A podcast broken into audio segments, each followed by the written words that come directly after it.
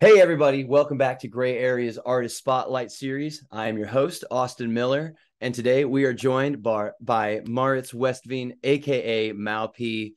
He is the mastermind of what could definitely be argued to be the song of the year, Drugs of Amsterdam. Mau, thanks for making some time for us today, man. Of course, of course. I'm happy to be here. Hey, so, I mean, first and foremost, congrats on Drugs from Amsterdam just taking off. Beatport Thank number one has tens of millions of streams across all these different platforms in mm-hmm. literally just over a month of being released.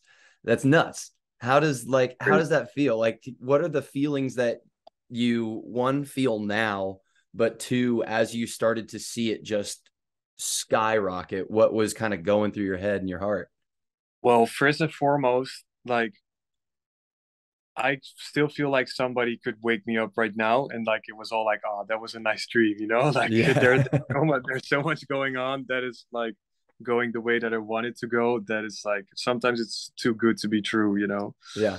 Like I for example, when the song got released, I was on a on a flight to uh Singapore by myself and while being on the flight, the song got released and I was just thinking like it'd be really nice if on the first day I get like 100 thousand streams on Spotify, which to me is insane. That's like a huge amount for yeah. 24.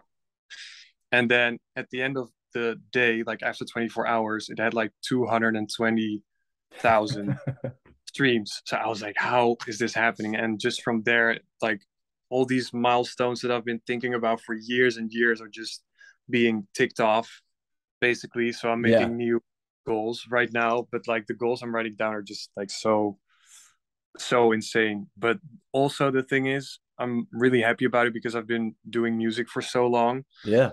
And I've always had this feeling that I needed to somehow turn the universe and get it on my side. Yeah. Because I always knew like I'm I'm working hard. I have musical talent. Uh, at least that's what I like to believe. And uh, you know, this is my passion. And it just always felt like it wasn't really organic yet. Like I really mm-hmm. had to struggle to get the right numbers and the hit the right spots. And now it's just like before it was like I was in a really dark room going around with a small flashlight and now yeah. it's like I turned the whole light on like in the whole place, you know? I love that's that, like, dude. That's like metaphor I have right now. Yeah. Uh, so yeah, that's that's what it feels like, I guess. Dude, that's so sick. So like what kind of like you said you've been doing some goal like you've had to rewrite your goals now. So yeah. what are uh, how does it feel like when you're writing down these new goals? Because i imagine they're uh, much larger than what you had initially had in store.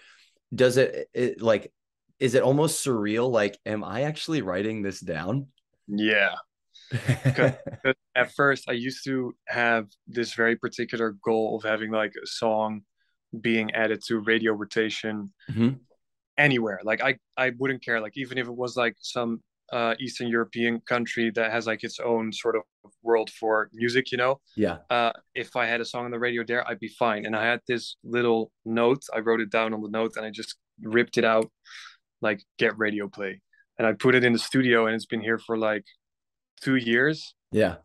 And then now i got a someone sent me a list like from the from the label with like all the places, all the radio stations that have played the song and have supported it or added it to their, you know, rotation.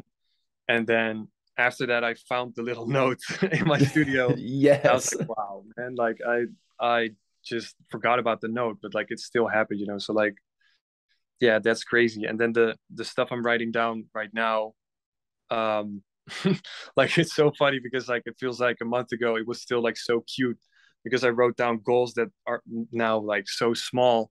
Like I just wanted 1 million streams for the song, like after a year yeah. or something. Yeah. Then now it's almost at 10. And like the new goal is to get like 50 or like 100 million even. Like, and that's a crazy amount, right? Just for Spotify as well. Yeah. That's not yeah. even counting like uh, like the radio plays. It's not even counting your SoundCloud. It's uh-huh. like uh, where and that's not even counting the number of times it's been rinsed across like festivals in other in clubs and other um DJs. So yeah. That's, dude, that's nuts. That's so cool. And YouTube, that's so cool, man. I'm happy for you. That's awesome. let me just okay. Yeah, yeah, that's yeah, it's crazy.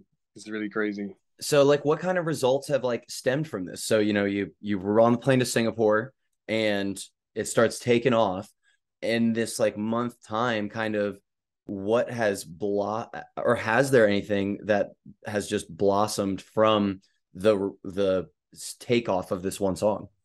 Um, I think like the the most important thing here for me is that before uh, the song blew up, I was just trying to get in contact with all these DJs that I look up to and that I have never spoken to or never met or like never they never played my music before.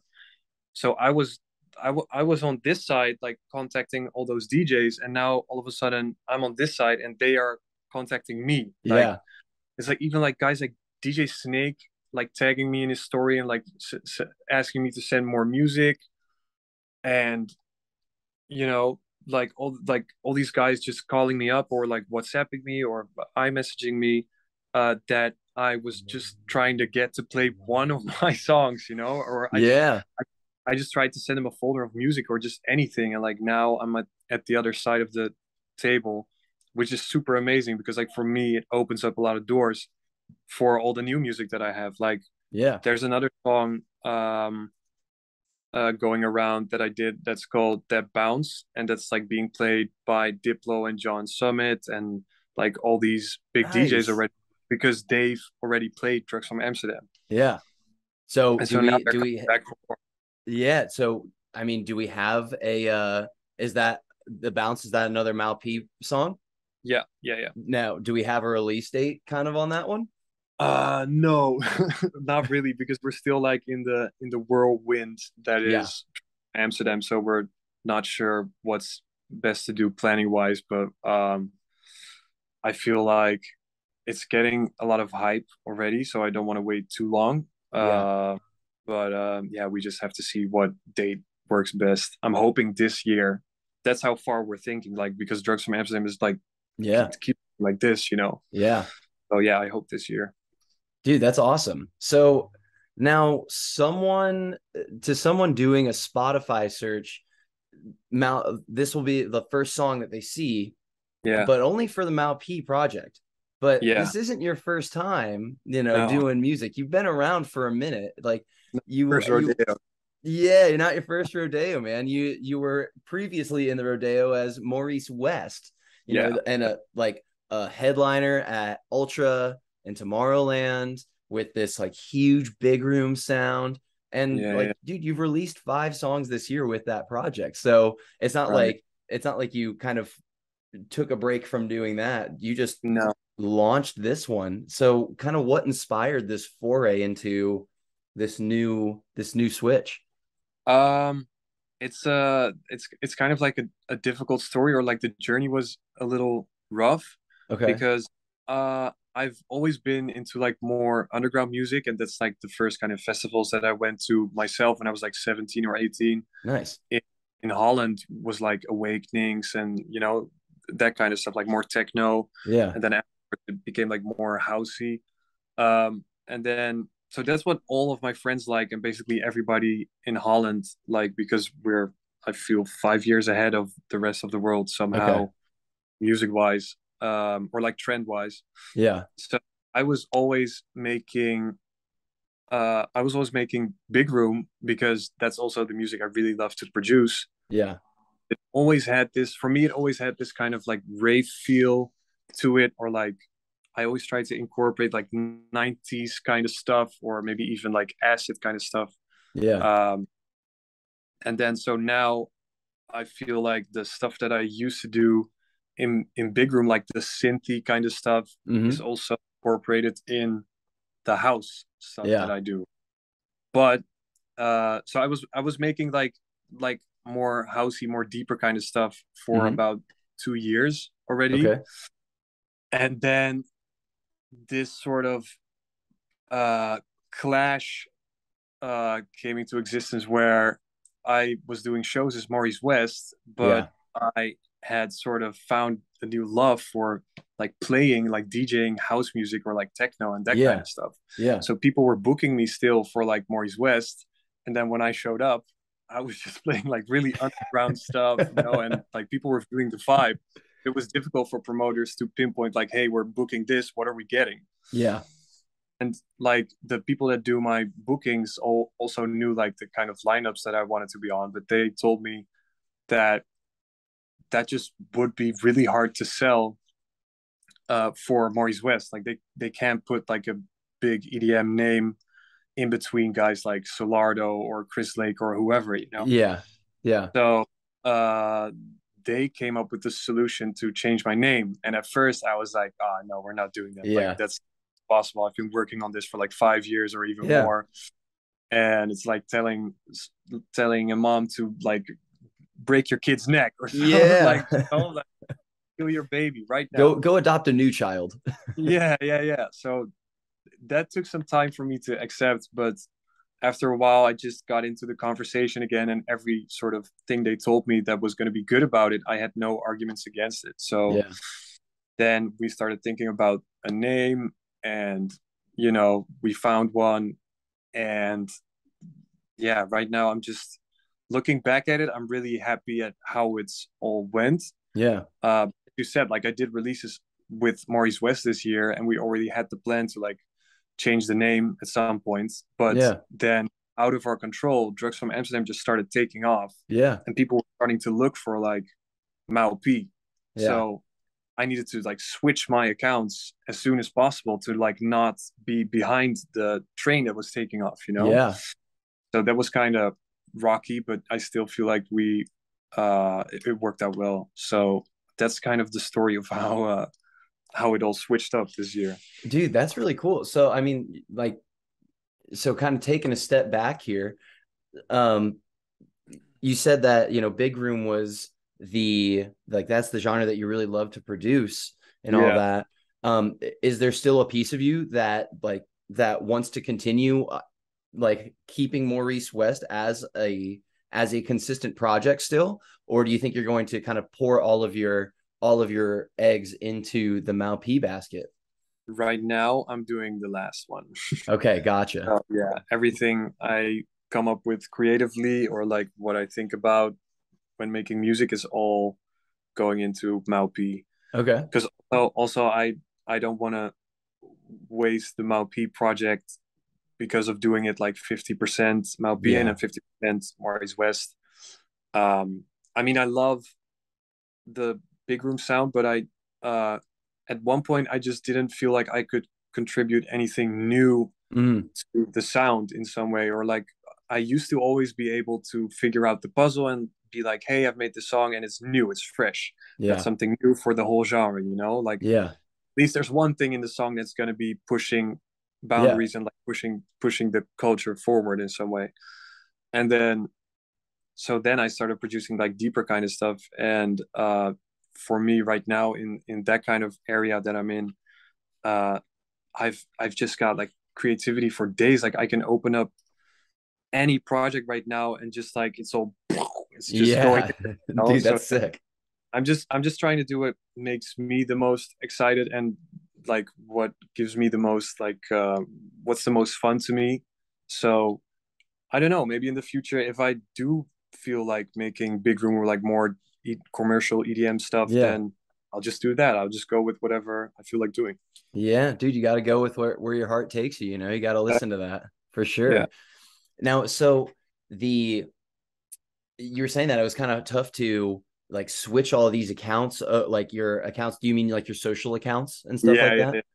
How like from a a business perspective, how how tough was that to go like completely switch lanes because like you were saying your your teams were also like trying to switch the like switch the kinds of lineups you were on and all that Mhm. like uh, how was navigating the business switch was that kind of easy or was that kind of pretty tough Well, it became easy because of the song, yeah but we were actually not gonna release "Drugs from Amsterdam" as the first song under Mau P. Like Oh, I really? had, yeah, I had all these shows booked during the summer as Maurice West that I was still just gonna finish, and then after the summer, like in September somewhere, like maybe right now, we were going to switch the accounts and like the first song was going to be a remix for an old trance track by Marco V hmm uh, uh, or by Southside Spinners, which he's part of, uh, Yeah. Love Struck.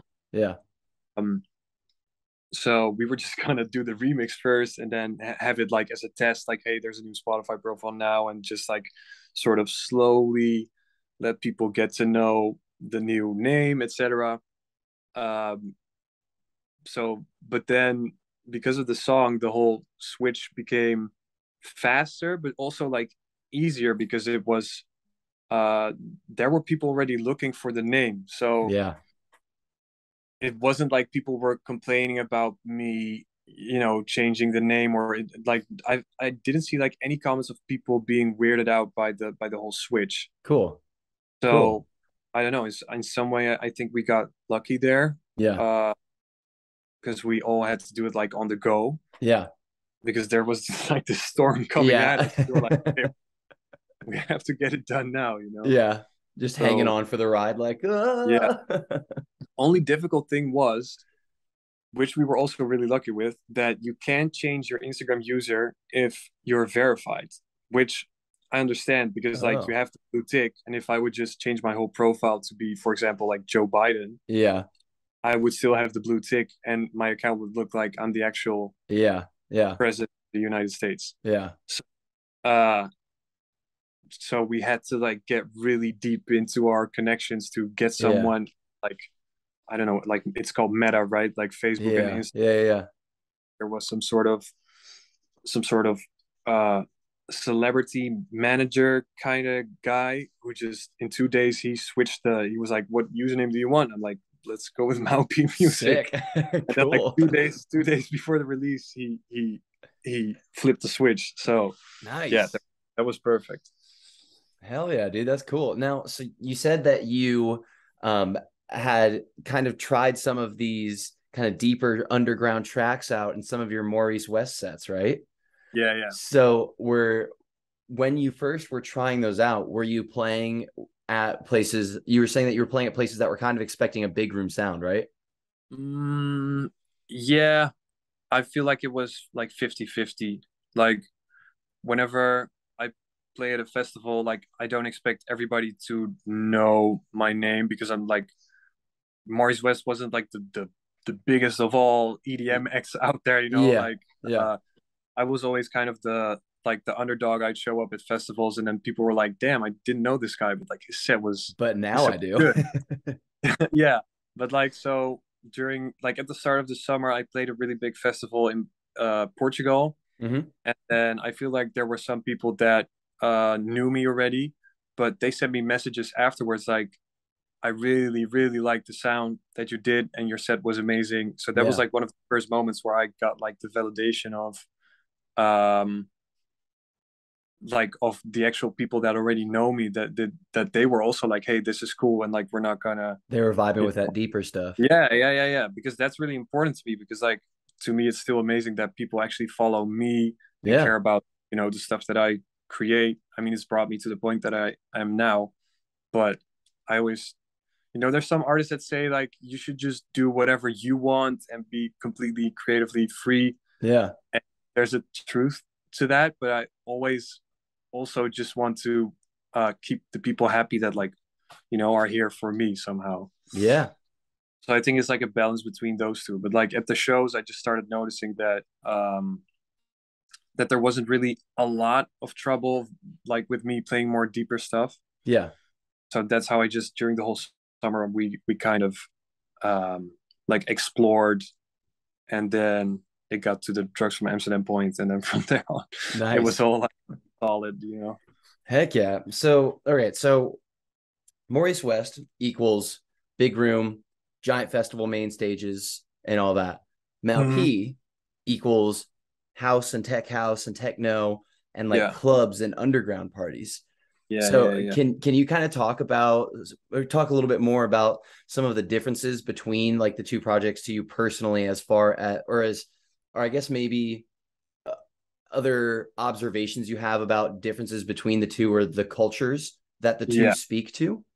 for sure like the first thing that comes to mind which is for me the the most important thing is that when I play a set, it's uh, like with the music I'm doing right now, um, I can mix so much longer and like take my time and like really tell a story, you know, and like keep them waiting and like nice.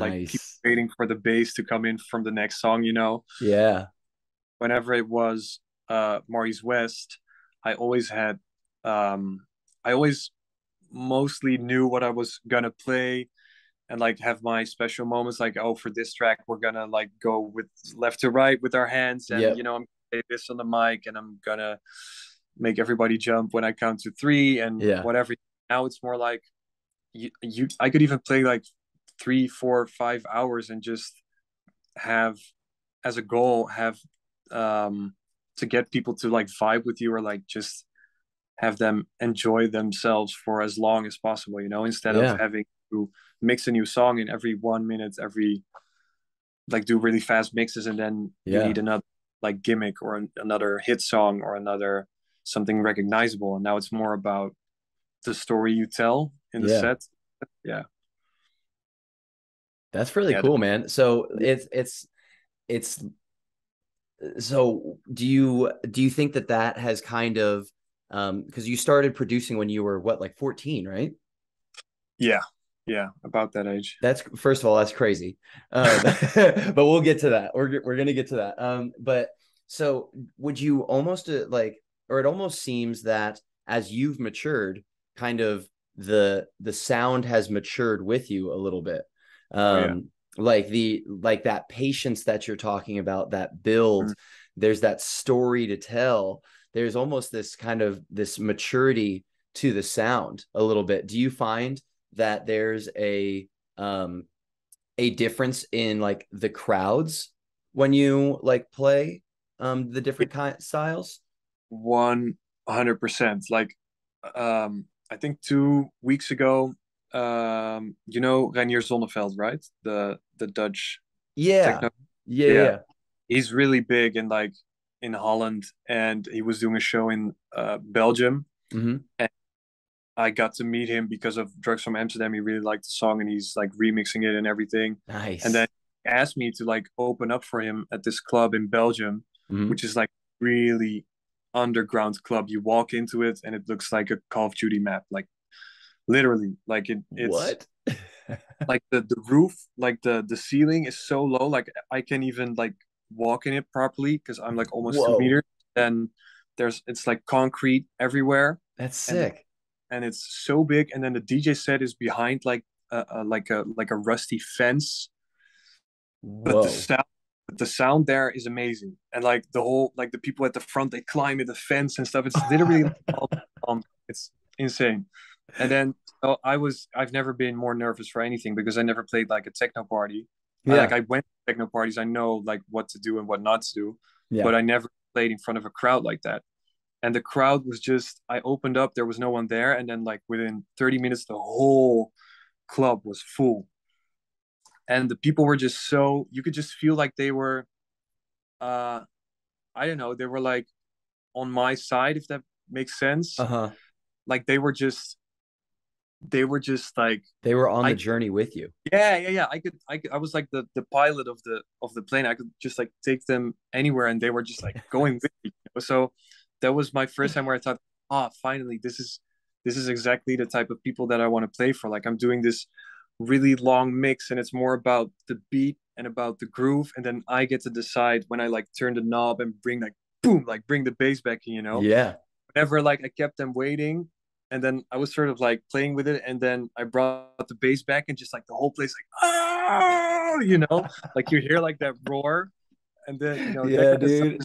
so happy. So that's that's yeah. That's for sure like a, a, different crowd i feel like.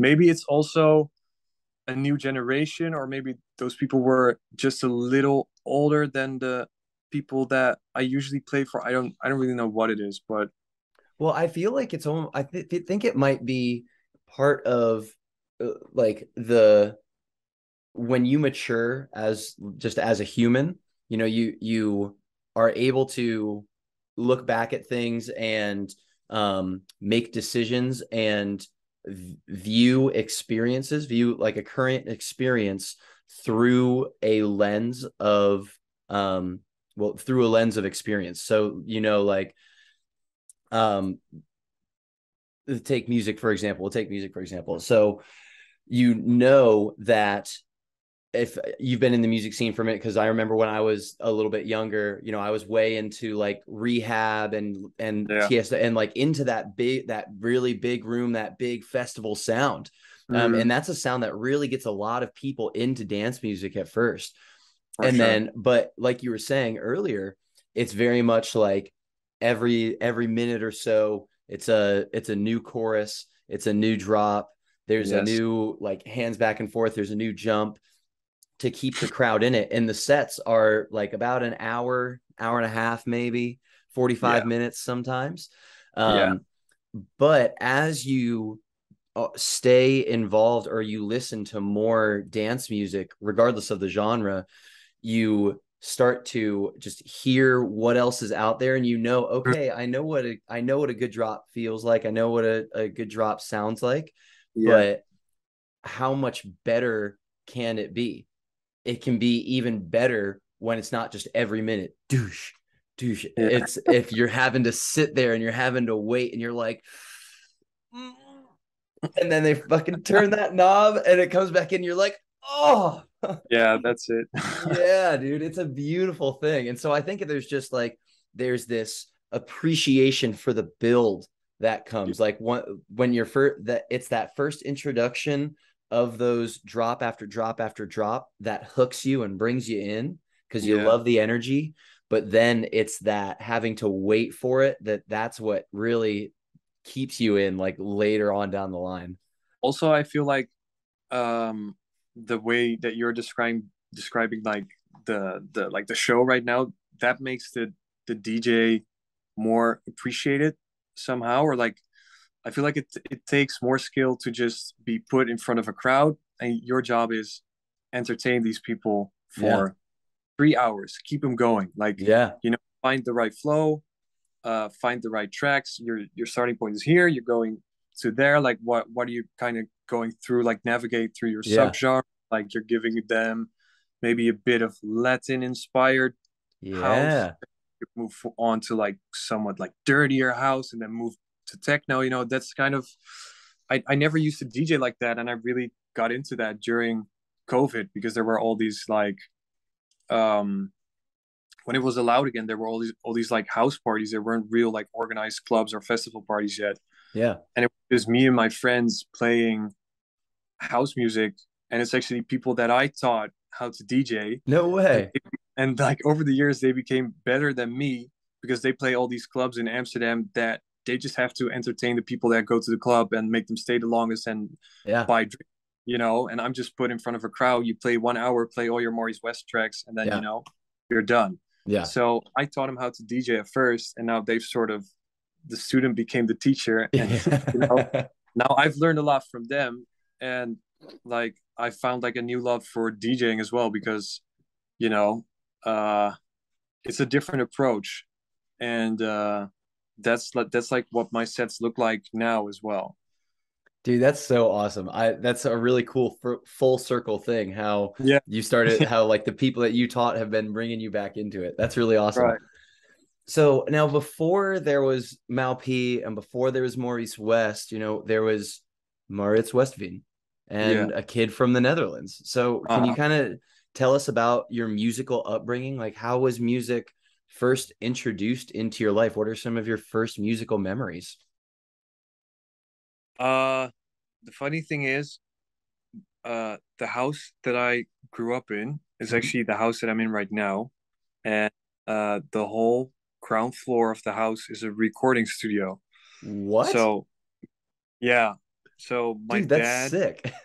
my my dad used to be like um, saxophonist for like yeah. uh like big Dutch bands and whatever and he used to do like he, he used to do it as like a session musician so he like whenever someone needed a saxophone on the track he just yeah. drove to wherever he needed to go like whatever studio record yeah. it go home like that was his job and then later on he was an arranger for like big orchestras to like get them the sheet music and everything. Yeah. So we worked from home a lot, and so from the moment I was, you know, uh, able to walk, I was also like able to just go downstairs and go on drums, piano, Yeah. what whatever I wanted.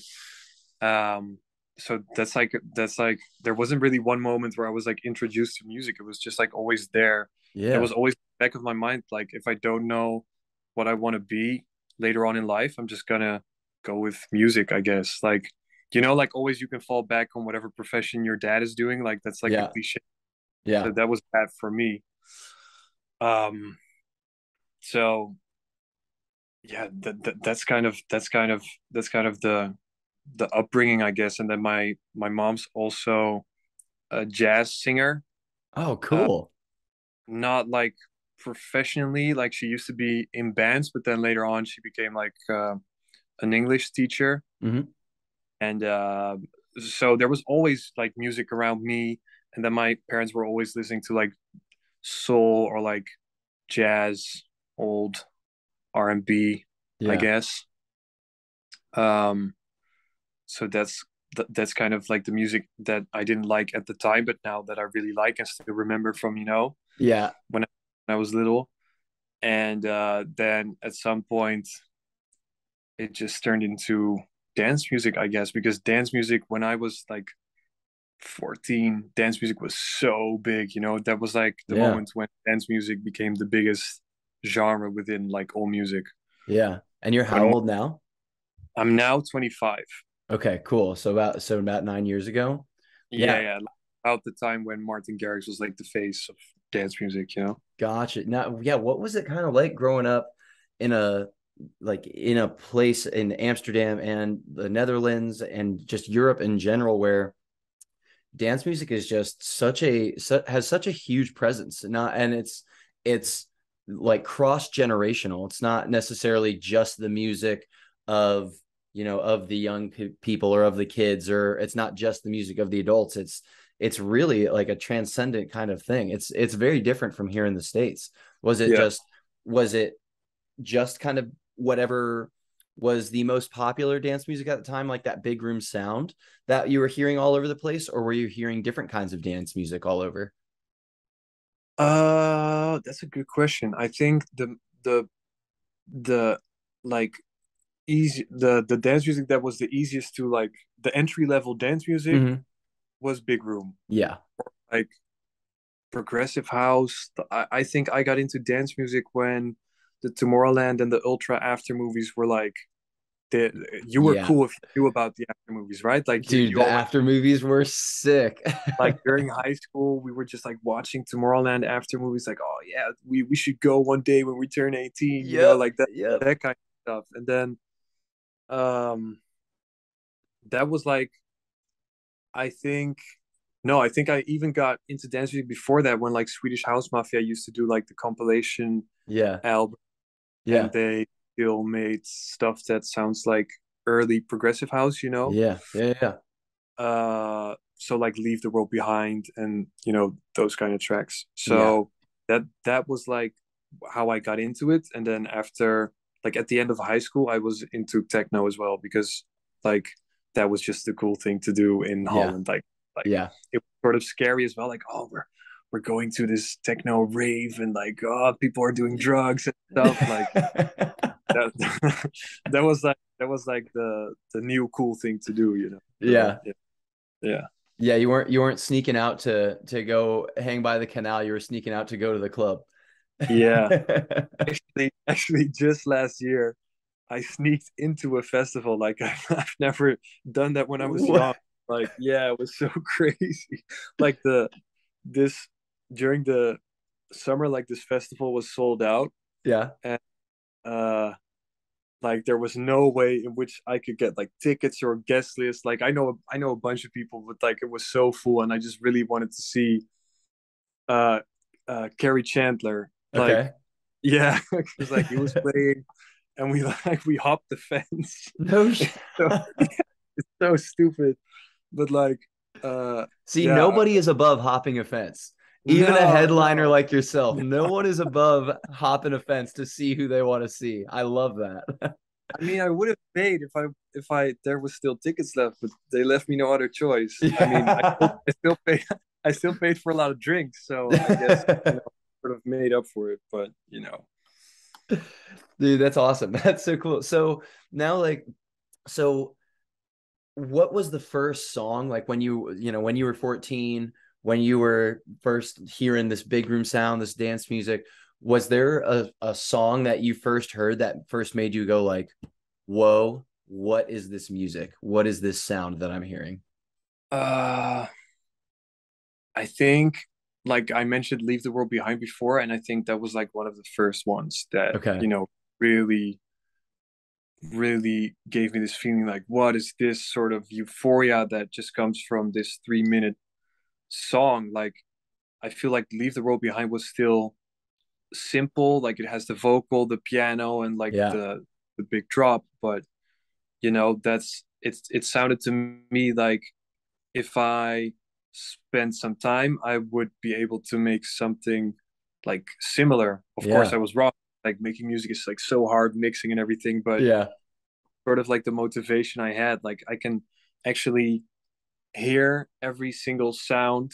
So I was just like, I'm, I'm gonna recreate this. I'm gonna like make Yeah. the same kick drum and make the same, Yeah. you know, whatever. Try to find their piano preset or like Yeah. stuff like that. How I sort of got into producing. And I th- get and then you just find yourself scrolling through hundreds of piano and drum samples and you're like, "Oh that. my God, which one is it?" That was pretty much the first year of producing for me. Just like trying to find how everyone's doing what they're doing and just remaking. Like it took me a year to make a song that I, you know, thought of myself. Yeah. or that it was just like how do i make the sound that you know Wolfgang Gartner or whoever Yeah. Has like i was a big Wolfgang Gartner like Madeon and porter robinson as well Yep. Yep. So, Dude, yeah. that that first Porter that first Porter album was life changing. That totally rewrote the game. is it like the the album or the ep because i remember there was like an ep on i think skrillex's label like Wait, no, it was the EP. Yeah, no, it was the EP, that Yeah. first EP. Because I remember listening to I just- Spitfire over and over. i checked out the, i So- checked out the ep couple months ago actually again because i could remember there was like some sort of uh there was a track on there that sounds like 2000s trance. Yeah. and like he was already combining that with like electro or like uh like house. That was like that was that was so boundary pushing for me. Like he was already doing that in probably it was 2012 or Yeah. like 13, maybe yeah, yeah, it was like it was like two between 2012 and 2014, I think. I think it might have been 2012, 2013 something. yeah. That's like that was really insane to me. And also i was a really big skrillex fan like because he used to do he still does but like he just put out anything. Like it could sound like garage it could sound like house and then it was dubstep and then it was you know maybe even like hardcore moombahton sort of stuff. Yeah. what is happening you know Dude, that was that that like that like 2010 to 2000 like 15 time Yeah. frame was Golden. a crazy time in electronic music. Oh my gosh. i feel like when it's uh like in maybe five or ten years like everybody's gonna gonna say what you just said like we're gonna be like so nostalgic about it we just need a couple more years Yeah, man. I mean, well, it's so it well, it's because like and it's funny because you know, every so often it like just this uh, the this new understanding of what the um of what the technology is capable of doing of what the music softwares are capable of putting out and what the hardware that we put those sounds through is Yeah. capable of creating sonically um and i think it's almost like it gets to this point where um it- someone just tweaks something through some system one way and it creates this new sound this new vibe that Yeah. so, that people haven't thought of before and then Mhm. all of a sudden that just opens the floodgates and it's like oh well if this is possible then that Yeah. means all of this is possible yeah that's usually also what happens i feel like with you know big songs like uh like when fisher had losing it like Yeah. that opened up so many doors for like tech house Mm-hmm. Yeah. and like then people then people have the validation from someone else like hey people like this and then they feel more confident about you know merging maybe what i did like i took basically techno synths and like a rave vibe and added yeah.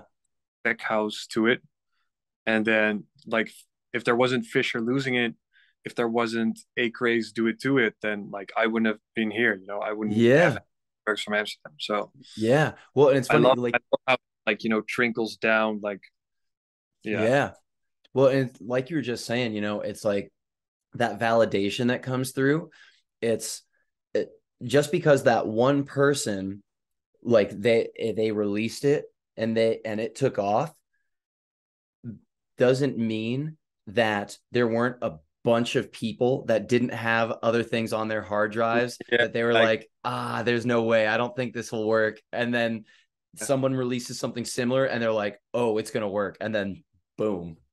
That's so funny because you never, never, never expected. Like I just made drugs from Amsterdam because I was, you know, having fun and it was just this random idea that I had and I can't even remember how I did it or like what was the thought behind it or whatever and it just like only after people were you know recognizing the sound or like uh, you know appreciating it then I came to understand like ah, it's because it sounds a little bit like this, and I took that and combined it with that, and Yeah. you know, I get it, but it wasn't like a pre-planned thing, Yeah. not at all. Like even, even the way it blew up, like I see people, uh, like I sometimes I see comments like, "Oh, the marketing plan for drugs from Amsterdam, the guy who made that, he needs a raise because like they did an amazing job," and I'm like, I made. Bro. Five, I made five TikToks. like yeah.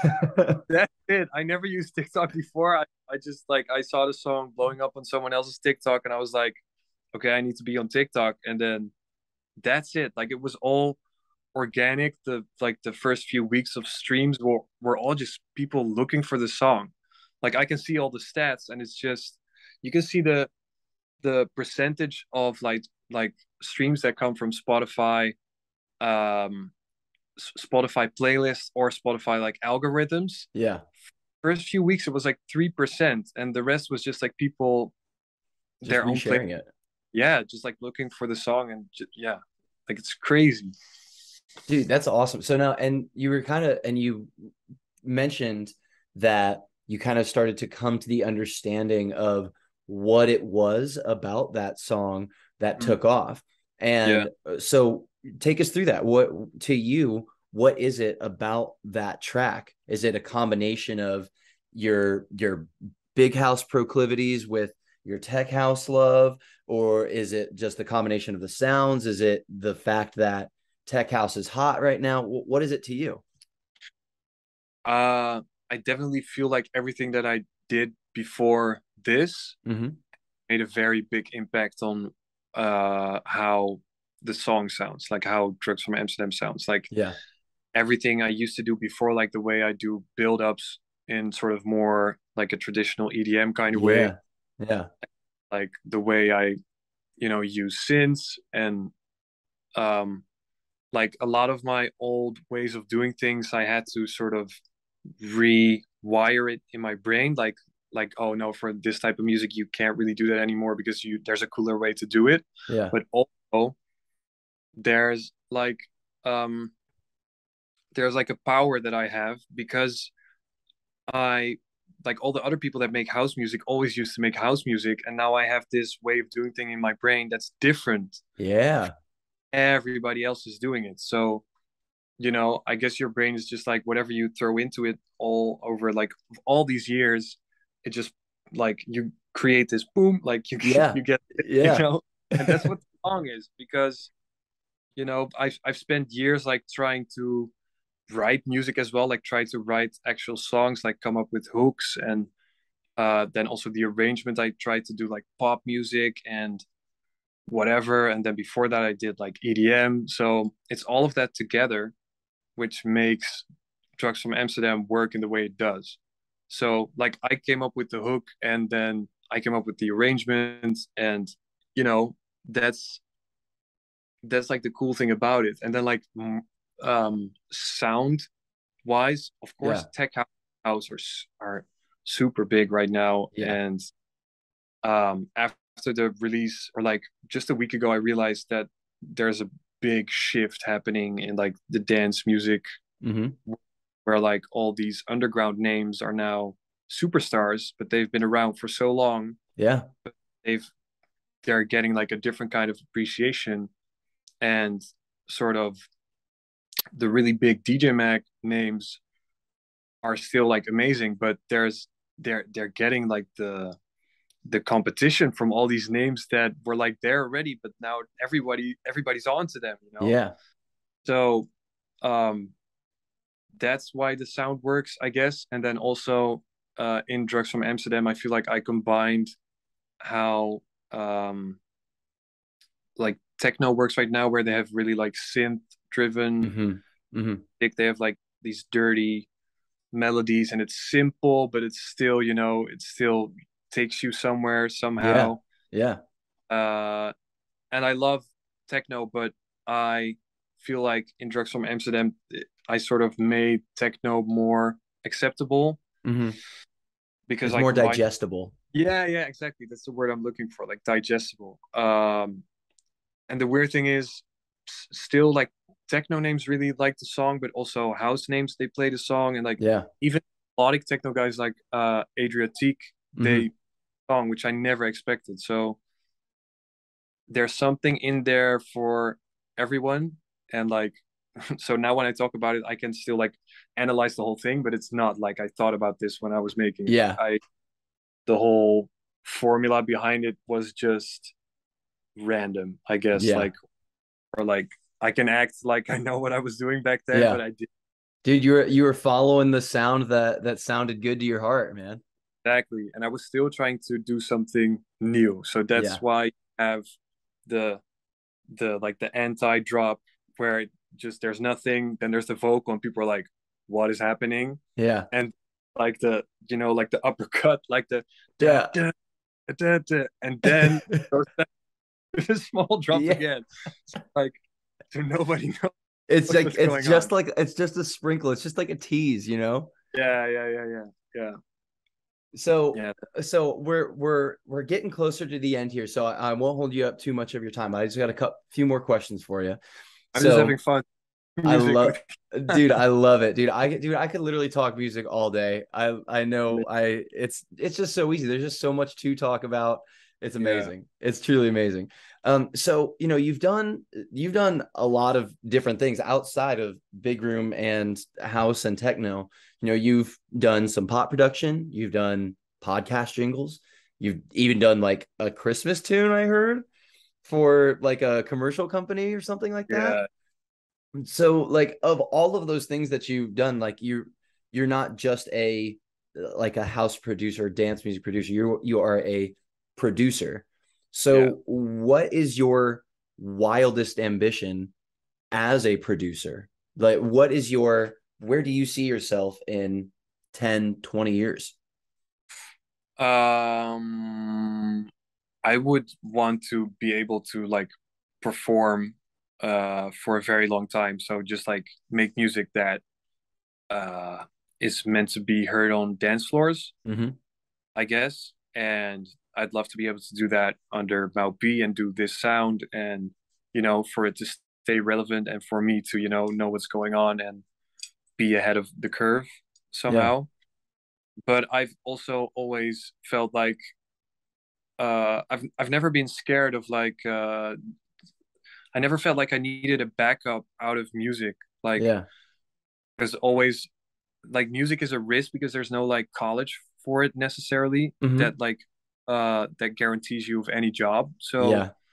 but I feel like if you learn this skill set of producing and you, you know, you have your all round sort of tools of trade or like your skills, you can, you can sell anything like you produce or like you can make music for commercials or as you said, like I did jingles in COVID when it was like when I had nothing to do. Yeah. You can do like even you know maybe movie scores like that's a whole other side of business, but still, if you know how to take sounds, arrange them, or like make sounds, or you know, uh, if you if you know how to make a song, or maybe even just s- sounds for movies like not even music maybe Yeah.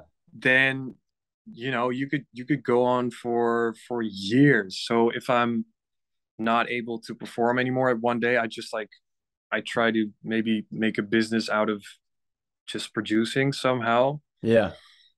so yeah I, I don't know if i have like a goal per se like in in producing but like the the main goal is to set the trends i guess Yeah.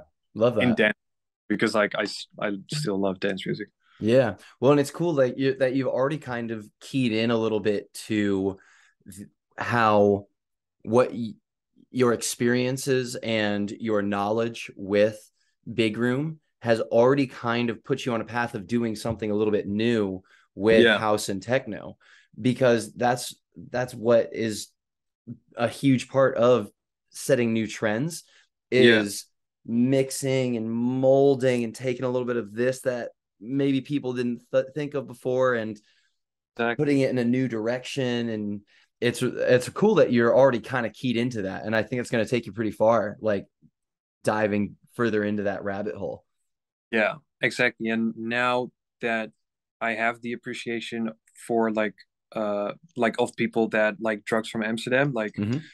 they're sort of uh like I could be comfortable and create another drugs from Amsterdam or or something like that, but Yeah. like right now I just feel this drive like oh you have to do something even wilder. Like you have to I feel like there's people watching me now. What's he gonna do after drugs from Amsterdam? I I just want to like I just want to go on this train and drive like like straight. yeah Just, just make a song and they'll be like, "What did this guy do?" You know. But it has to be. it still has to be super cool.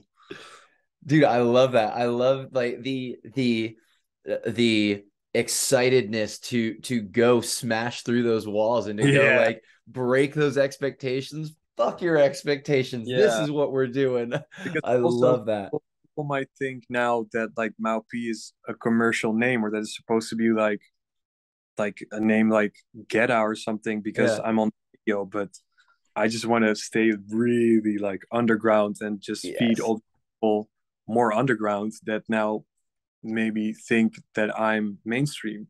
yeah So I'm part of like flipping the narrative in dance music right now. That's just that's been my goal for a year. So that's really cool to be a part of.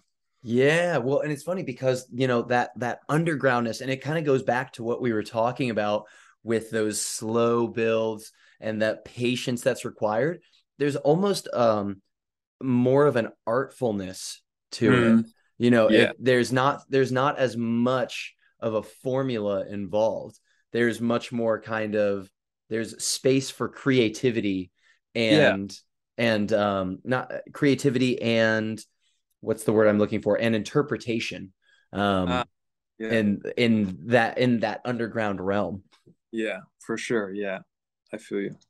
So what advice might you have for someone who is, you know, in your shoes like 5 years ago? Someone who's trying to who's grinding trying to take that passion and that knowledge that they know they have for music and for DJing and turn it into a career. Oh man. Uh, well, what really helped me was to just not think about anything. Don't compare yourself to anyone, and just keep going because it's like it's like figuring out a Ru- Rubik's cube. Yep, yep. You know, like you keep turning and you can't get like the the nine different squares to be the same color, but you know, there's like once you once you like give up, there's no way you're gonna like figure out the Rubik's cube, right? And it might take a lot of time, but you you never know when you're gonna hit it. So the only thing, literally, the only thing you can do if you know that you have the talent, if you know that you have the the passion and the drive and um the knowledge, the only thing you can do is keep going, keep trying, you know, keep trying to figure it out, keep educating yourself. and then I saw this video about uh they call it a hot streak, Mhm. like where where just anything you do is like a home run, Yeah. basically. yeah, And guy he did like a whole analysis on it, like like very successful people that uh had a hot streak, and you could just see them. They've been grinding out years before they hit like their moment, you know, Yeah. like uh and that's not the stuff you see online like you only see the wins online and like Yeah. i've i've been grinding out for so long like i've been you know i've been thinking like why is my stuff not working out you know Yeah. but the, Why do I have to sneak into festivals? exactly no but that's that's that's the whole thing. Like the the only thing you can do is is uh keep going keep trying and there's no there's no there's no like pay to win. There's no secret formula. There's nothing. It's just like you have to have fun with it and you have to enjoy the ride. And the another wise sentence is the journey is more important than the destination. Yep. Yep. i saw i saw this other like wise um like slogan or whatever you call it it's like the the man who loves walking will walk further than the man who loves the destination Yeah. Yeah. so you know i just love making music and then i feel like after a couple of years i stopped caring about oh i have to do this and i have to accomplish this and that and you know once you're really comfortable and in your own zone that's when you're gonna like find your own sound and your own style and you know not care about what other people think and that's when that's when you're gonna like hit home you know I love that. I love it, dude. All right. So I got one more thing for you. We're going to do a quick speed round of questions. All right. So it's going to be like a this or that. What's your favorite this? What's your favorite that? All right. And we're just going to Yeah. bang them out real quick. All right. okay Just cut. They should, there might be one or two that you might have to stop and think about. That's okay. But for the most part, it's going to be pretty quick. All right.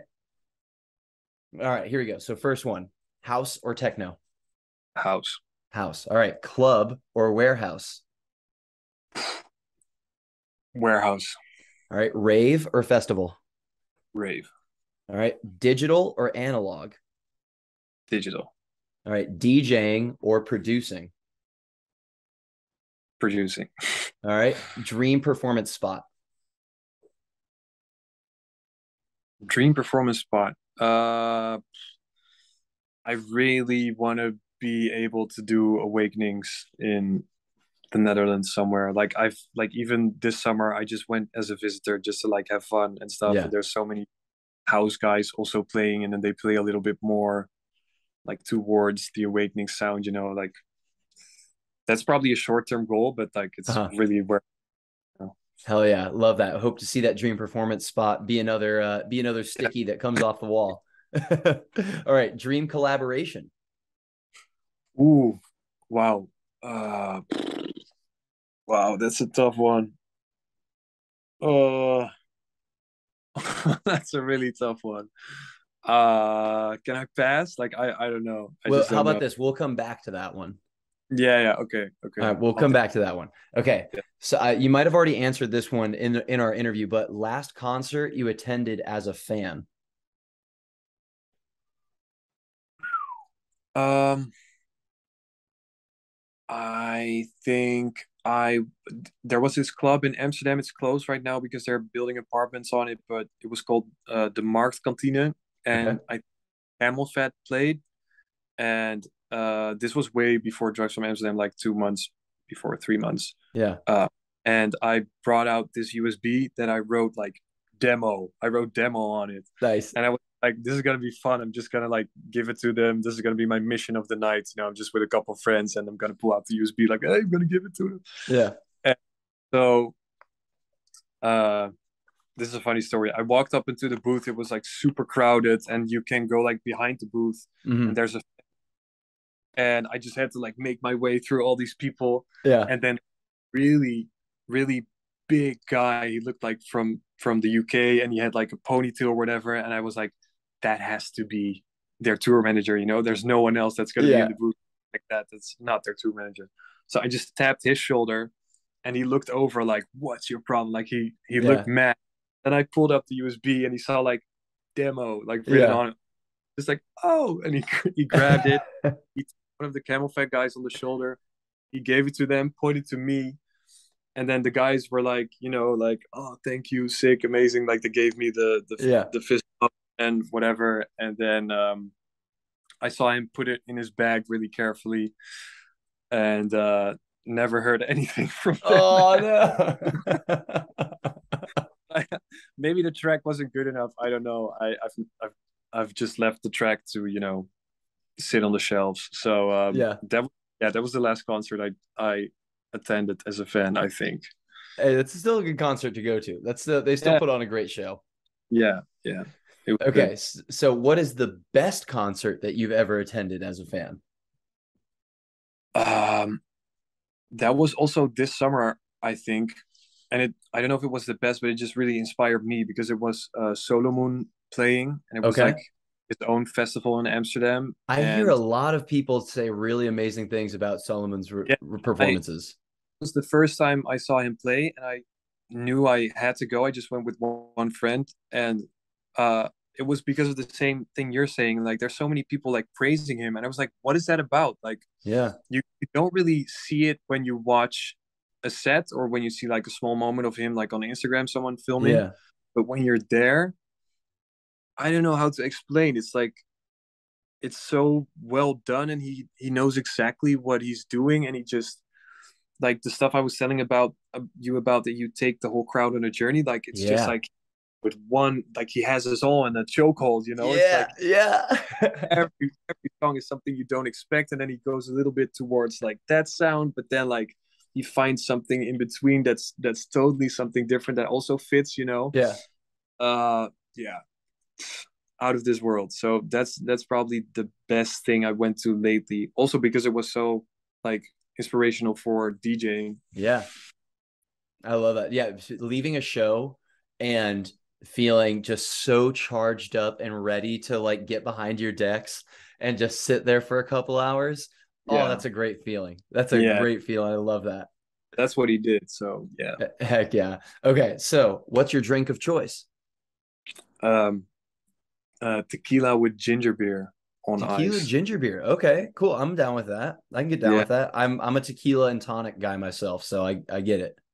I haven't tried out a lot of combinations yet, but someone put me on tequila ginger beer, and then I was sold. So Hell yeah, I'm gonna try that next time I'm out and about. All right, so you walk into a house party, all right, and someone hands you the aux cord. mhm. What song are you playing to get the party going? uh uh there's this song by I think uh Van Helden like Okay. uh you don't know me Okay, do you know that one it's like I don't think so. I know Van Helden, but I don't know that song. you say that I'm coming right Okay, uh so why do you judge my life yeah it's it's amazing it's like there's there's just, just a couple of these old house songs that yeah, once you put them on there's like no escaping it gets the people going. The vibe you know yeah Hell yeah. Okay, now the other side of it, it's the end of the night and the house party's dying dying down. What song are you closing the night with? What you're putting on a song as you're walking out the door. it's like walking away from the explosion Yeah.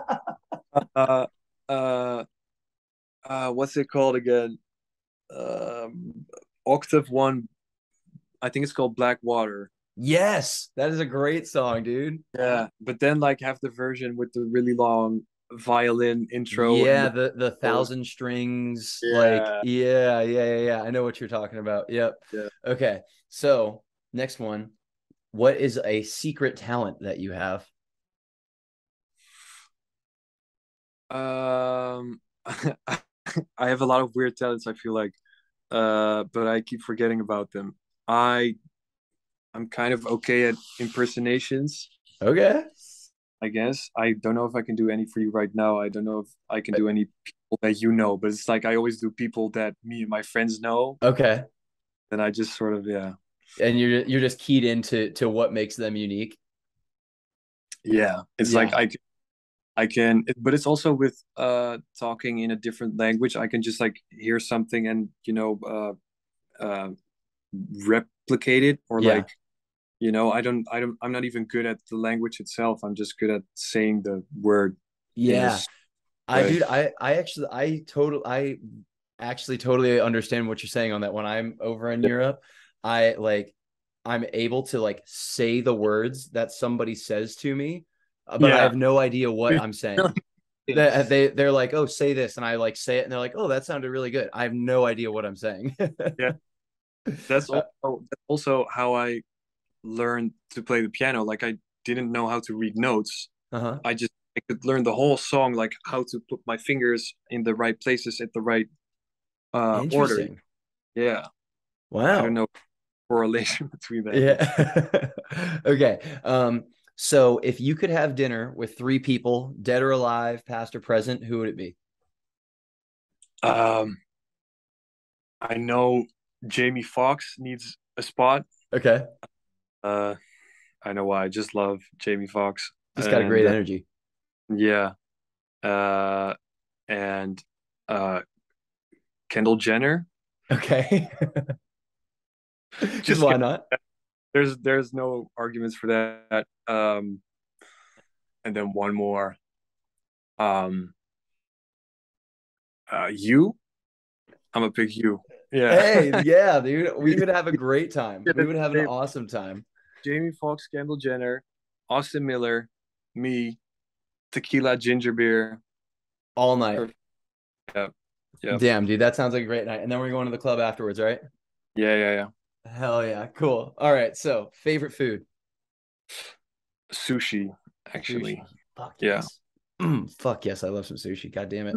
All right. Favorite color. uh blue i Blue? think like the whole room's blue Yeah. No, same. I get that. Blue's always been my color. Yeah. Would you rather face off against one horse-sized duck or a hundred duck-sized horses? whoa whoa whoa whoa whoa okay one more time All right. Would you rather face off against one horse-sized duck or a hundred duck-sized horses? Oh, the hundred horse-sized The the wait The duck-sized horses? the last one. Yeah. the last one. The last one. I feel like you can kick him away or something. Or yeah, like, I I feel like you'd be be more able to one run away and two, yeah, to to clear path. Through the middle imagine imagine the like the the I don't know how to call it like the the the fucking mouth of the. the horse-sized duck. There's no there's no yeah you wouldn't Dude, win um, that. Dude, imagine the the sounds that that thing would make. Ducks already make a weird sound. Imagine Whoa. it coming out of a giant duck. Yeah. Dude, Where'd you would- find? You just came up with that, or Uh, it, it was just something that somebody asked me way long ago, and it's always Perfect. been a funny question for me. that's a really good one. Okay, we got three more. All right. So, what is something that you are proud of yourself for? Uh, drugs from Amsterdam. Cool. That's a very that's a good one. All right. What is an area that you hope to grow? Like what it, that you hope to grow personally? Ooh, like, uh, uh, you mean like like a skill or like a personality trait or Anything. It can be anything. um